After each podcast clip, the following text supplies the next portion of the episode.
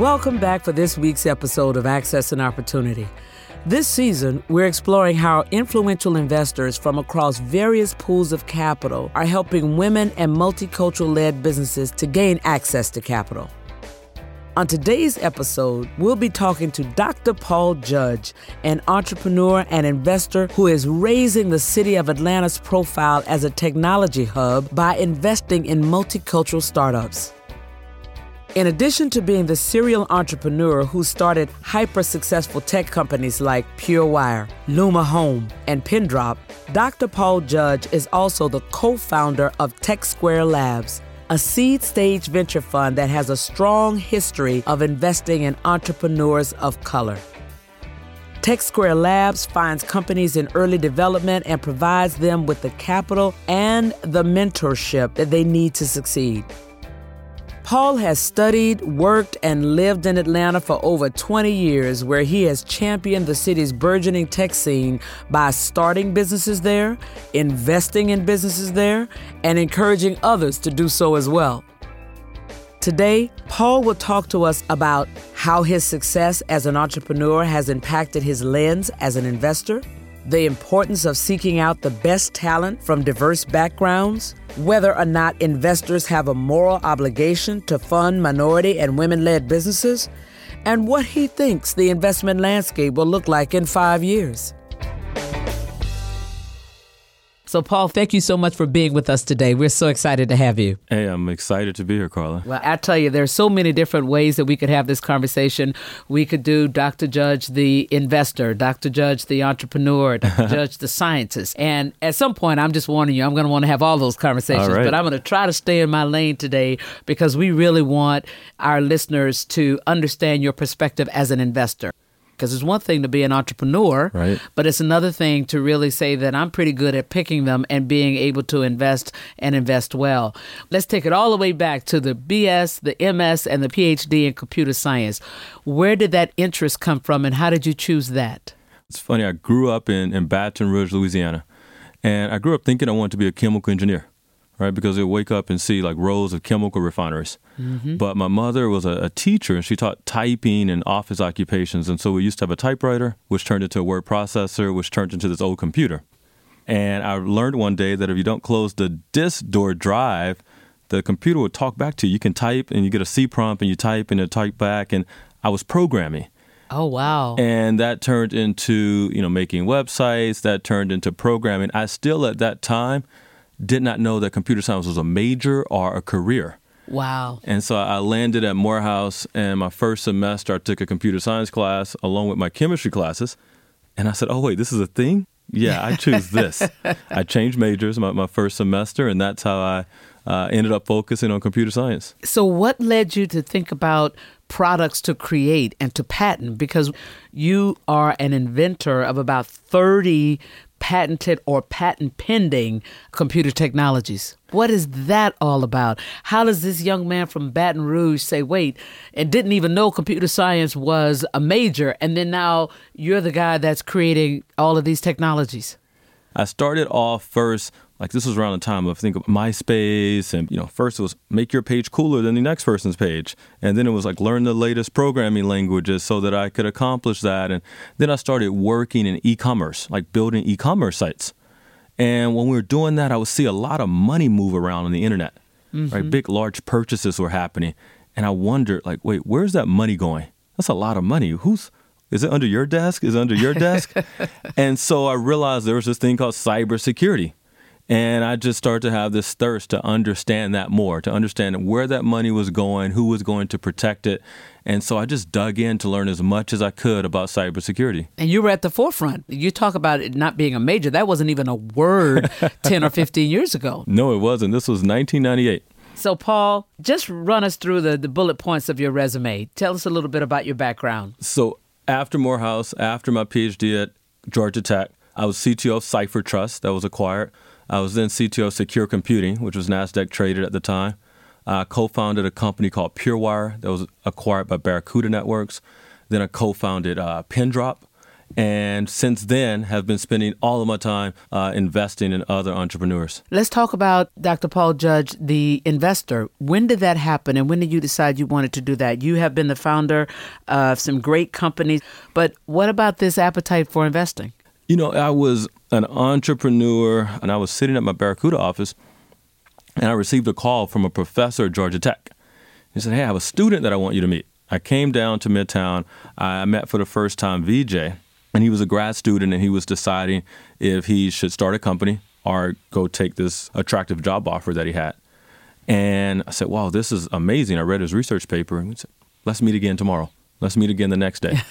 and I found myself you know, working with him to figure out how to start this company and then, you know, writing a check to, to fund it. And I kind of got pulled into being an investor. So wait, before you go forward, tell us who VJ is. Uh, so VJ Balasubramaniyan is the co-founder and CEO of Pindrop. And then after that experience, and after Pindrop was a few years old, I said, wait a second, there's other VJs, there's other smart people with great ideas yeah. that need help. And I made it my desire to go find those folks and just meet them and help them. And dollars is one part of it, but it, it comes down to like who's a you know, very strong, eager entrepreneur that's trying to chase a big problem and how can I help? So let's talk a little bit about Tech Square Labs. Okay. It sounds like that was created really to kind of formalize what you were already doing in terms of getting yourself in the ecosystem by going to hackathons, funding some hackathons, sponsoring some other things. It sounds like let me just build a house and they will come. Yeah, yeah okay. a, a, bit, a bit. I, I, my view was, look, I started Pindrop with VJ and started looking around Georgia Tech, and I was like, wait, there's twenty thousand students here and it's top five, top six in 11 different engineering programs, right? The quantity and quality of students. I need to spend more time right here. Mm-hmm. I need to get as close as possible to this place yep. and just walk around the block and meet folks, mm-hmm. hang out at the Starbucks. And then I start to say, wait, I need space. My view is how can I get the smartest people in Atlanta all under the same roof? Uh-huh. And let's see what happens. Mm-hmm. And my view is that means students, that means professors, that also means corporations in town. Mm-hmm. Uh, and then, you know, we've expanded that view to also mean like people from the culture in town. And where's the place that everybody goes to go talk about hard problems and talk about changing the world and being innovative? And so that's kind of the community that we created around Tech Square it's amazing because you kind of see it happening in Atlanta right now. Yeah. You see the folks from the entertainment side kind of look across the room and look at the folks from technology and startups, and the corporations sit across the room and want to meet folks from startups. And mm-hmm. so it feels like we're at a high school dance, yeah, where everybody starts on their side of the gym. Right. And now people are just starting to come together and like actually do work together. Uh, so it's a pretty exciting time right yeah, now. Yeah, yeah, so it seems. But how do you get in the traffic? Because the reason I'm asking you yeah. this question is that I want this to be a playbook point okay. for our listeners. Okay. Because the thing that you still hear in the marketplace today is I don't invest in more entrepreneurs of color or women because I can't find any. Hmm. And in the Morgan Stanley Multicultural Innovation Lab, we don't have a supply problem. Right. We haven't had a supply problem heretofore, and it doesn't sound like you have a supply problem. So talk to our listeners about how you get in the ecosystem so that you get a chance to see the deal flow. Yeah. So my view is go to where the smart people are, right? And so oftentimes that means chasing colleges and universities and where there's bright minds that are thinking about things differently, thinking about the way the world should be. And just get there. Like whether it's sit in a Starbucks or go to the user groups or go to the meetups and you know, you can't just sit on a corner and stick a sign out. You have to really go immerse yourself into these communities. And oftentimes we would go and help people put on hackathons, just like help them, like write some checks to pay for travel, help them get sponsors, just do the work so that we could meet the people. And mm-hmm. those later became folks that we started companies with or invested in. And so a lot of it's years of groundwork, being part of the community just naturally. Uh, and then, I mean, in terms of like diversity, know, you go to where there's a diverse population, mm-hmm. right? And so, oftentimes, you know, a city like we're sitting in, Atlanta, uh, by definition, the population is diverse. But then you zoom over to the uh, HBCUs. So, historically black colleges and universities, for those who might not know. Yes, and you're around is you know very motivated, intelligent, diverse students, and understanding how they think the world should be, and then helping them go make the world that way is oftentimes how I approach it. Mm-hmm. Mm-hmm. What are some of the other things that really matter? I'll, I'll share with you. There are four things that I say outside of is this a great business opportunity? Is this a great team that I have found that also matters in the investment decision? The founder's resilience, yes. their resourcefulness, yes. their risk orientation, and then their what I like to call resistance, meaning mm-hmm. they can fight against style drift. Mm-hmm. They start with one business plan, but somebody says, I'll buy it if you do X, and somebody mm-hmm. says, I'll buy it if you do X plus Y. Mm-hmm. And then they go off and do all these things and then have no capacity to do X, hmm. right? Hmm. So that's another thing that we look for. So, what are some of the other things that you care about as an investor when you say, no, that's the person or that's the thing? Outside of it'll solve a problem, you know that. Yeah. Now, what else do you look for? You know, there's something uh, as far within some people that they're on a quest for excellence, right? And they, they have the, the discipline to do so. They're willing to dedicate the hours into doing it and it's not about just the monetary gain, but they want to make an impact. They want to build something memorable and long lasting. And when you see that quality in someone who's going to push through, even mm-hmm. when like all the signs and all the metrics suggest mm-hmm. that the company is over, yes, they're going to find that way to kind of go have that one extra meeting, one extra call. That kind of focus on excellence is key because mm-hmm. things are going to get rocky and shaky along the way.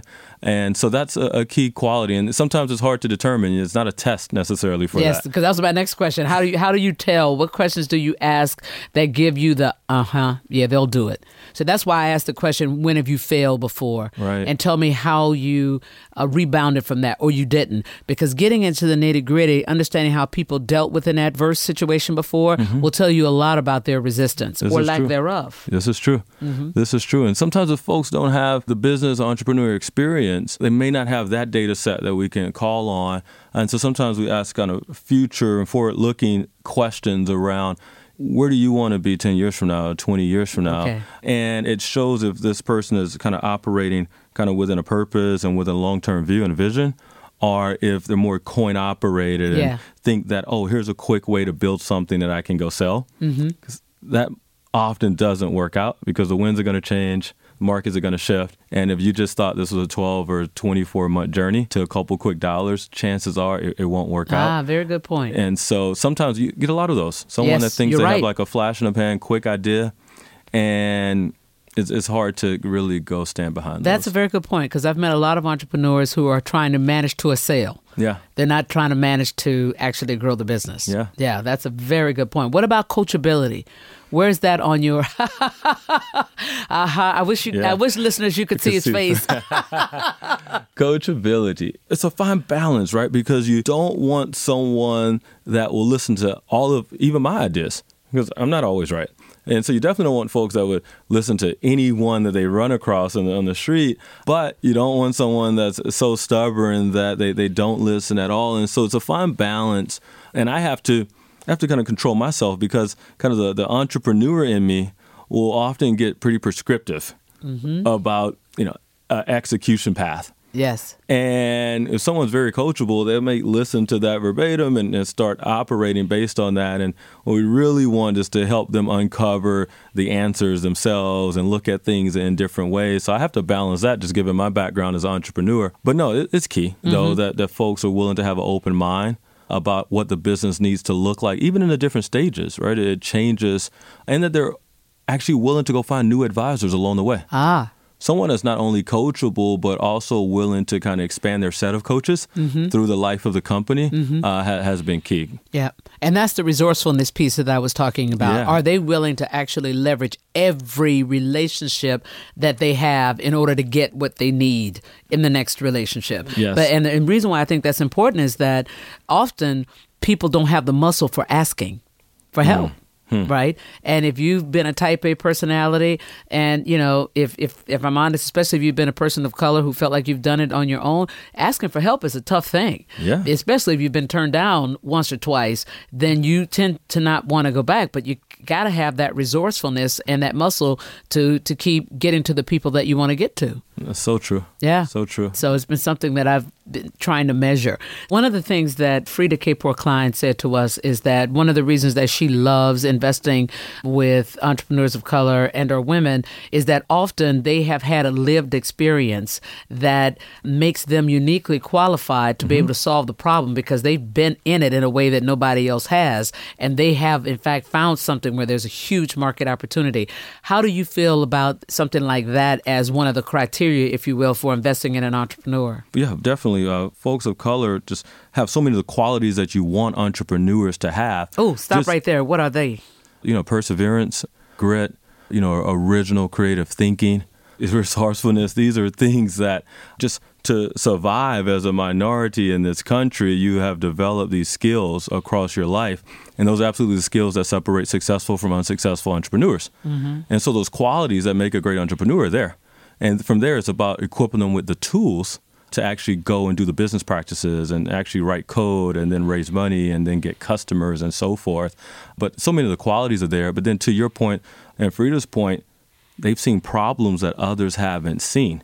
Problems that, you know, average person walking around SoMa is not going to think about. Mm-hmm. Uh, whether that be, you know, problems in black hair care, or peer to peer lending and payday loans, or whether that be problems around babysitting and child care that our communities experience that are problems that need to be solved that are billion dollar opportunities that just aren't a problem in certain neighborhoods. Mm-hmm. And so I, I, love those moments. Wow. How do you figure out who your partners are going to be from an investment standpoint? Because it sounds like you have an edge over a lot of investors because you spent time investing in the ecosystem. So people know who you are, they're likely to show you deals. So you, I would assume, but don't let me say this if it's not true, have no problem with flow most deals that get done, especially with women and people of color, you end up seeing them or knowing about them, correct? I see a lot of them. You know, part of it's being here a long time, being accessible, being part of a few different communities, right? Georgia Tech, as well as Morehouse, as well as like the Chamber and the city. And so we're very fortunate that we do get to see a lot of the activity in town. Mm-hmm. That's a playbook point for investors who say they don't know how to get in. You have connected to several different networks. Go ahead. Oh, absolutely. And even I'll zoom in a little bit on, on that. If you think about, take a Georgia Tech, for example, is not only interacting with like the incubator, but also understanding and having relationships with the deans, but then also like the professors that have expertise mm-hmm. in a particular area to know what every research lab on campus is working on. Yes right? And so what happens is we get a phone call pretty early when a new grad student or professor wants to spin out a piece of research. Our new undergrad has an idea that's similar. And so we've been fortunate that kind of the community calls us early for things like that. And then, yeah, when you think of folks of color, you absolutely want to make sure they're getting the meeting and you're giving feedback, even if it's not the right fit for you to invest kind of giving feedback and guidance on on what they could do to mm-hmm. be a mm-hmm. better entrepreneur and better business. Yes, and that was the other point I was going to bring up. What advice would you give to other investors who say, again, I can't find any? It sounds like the first piece of advice is to connect to the different ecosystems. Put yourself in a place where the intellectual resources are plentiful, and then take meetings and give feedback, which was part of our recommendation from our trillion dollar report last year. Yeah, yeah, absolutely. You go to where the diversity is. Mm-hmm oftentimes we know where the capital is. And oftentimes you look around, you're where the capital is, and you look around, you don't see a lot of diversity. Uh, but if you get on a plane, you know, there's diversity across the U.S. There's diversity in cities like Atlanta, cities like New York, like D.C., Miami. If you go to where folks are and sit down with them in their spaces, access is there. Mm-hmm. But oftentimes it means like leaving your office, maybe leaving your town, and going to the people. Mm-hmm. Or, you know, adding diversity on your own team right? As a VC firm, mm-hmm. you know, if everyone in the firm looks alike, then entrepreneurs aren't going to necessarily be comfortable. Folks in the firm aren't going to necessarily do the, the pattern matching. And so I think starting off with diversity on your team provides a significant advantage to a firm in being able to expand their diverse deal flow. Yeah. Yeah. So let me ask you this question To what extent do investment firms and investors have a moral obligation to be intentional when thinking about inclusive investment strategies? I think we could skip over a moral obligation and think just even about the fiduciary obligation that investors have to maximize capital appreciation to their LPs. And if you look at that obligation, it's about kind of finding markets that are untapped, finding entrepreneurs that are underrepresented. It's about expanding the way of thinking within their portfolios. That alone, will lead intelligent folks to think about how to increase diversity in their portfolio and in their team. So we can forget about a moral obligation, just look at the fiduciary obligation and responsibility, and that will get us there. That will increase diversity on teams and in portfolios. Fair point and an excellent playbook point. You penned an article for TechCrunch called Greed Trumps Race, yeah. in which you wrote, and I quote, in many cases, people spend too much energy complaining that the playing field is not completely level instead of spending that energy playing on the field and leveraging the opportunities. So, do you still believe this to be true? I do. I do believe that there's a, lot more attention to diversity or the lack thereof in technology and in venture capital today than there was at, at that time. So I, I, appreciate that kind of the world is acknowledging the problem. Mm-hmm. There's not yet enough solutions and kind of prescriptive advice showing up to address it. So some look at it as an excuse still. Some look at it and say, oh, the playing field's not fair, so I'm going to sit here and make a career out of kind of complaining about it mm-hmm. right? And kind of being a spokesperson that just kind of repeats the obvious facts versus getting up and, you know, like you all did, and investing in entrepreneurs, right? And, and coaching and mentoring or, or working with folks. And so I do think there's a set of folks that have unfortunately found that there's an opportunity in just kind of complaining about the playing field mm-hmm. versus kind of putting the cleats on and, and getting out there and, and, and doing work. So we, we still have work to do to to address that. Do you think in three to five years that we'll still be in the same place where there is a gross inequity of the distribution of capital to entrepreneurs of color and women? Or do you think the more we put the points on the board and elevate the conversation, the faster it will change? I think it's moving quickly right now. It's mm-hmm. progressing mm-hmm. for sure. In the last five years, you know, we can now name a set of entrepreneurs, founders of color that have built meaningful companies and raised Series A and then raised Series B, growing companies, profitable companies. And that was much harder to do five years ago, seven years ago. Mm-hmm. And I think a couple things are happening, right? One, it's becoming cheaper to, to start a company, mm-hmm. right? And so a lot of the traditional or hurdles that we've had have been able to raise friends and family around. It's becoming cheaper to go deploy on AWS or on Google Cloud. It's becoming cheaper to go have like a MailChimp account and reach customers those things are, are, to the advantage of typically underprivileged uh, founders. I also think entrepreneurs overall are getting better at go to market mm-hmm. and doing it more efficiently, right? So now you can take a company from zero to its first million much faster than you could five years ago. And so, as kind of these entrepreneurship skills become more widely known and available, and that knowledge is online, it's to the benefit of underrepresented founders, right? We can kind of log in and, and read more of it.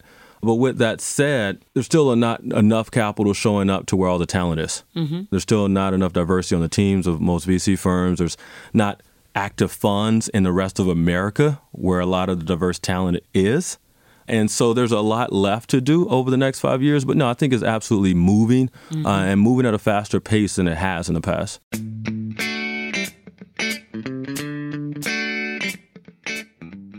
All right, lightning round. This is my favorite part.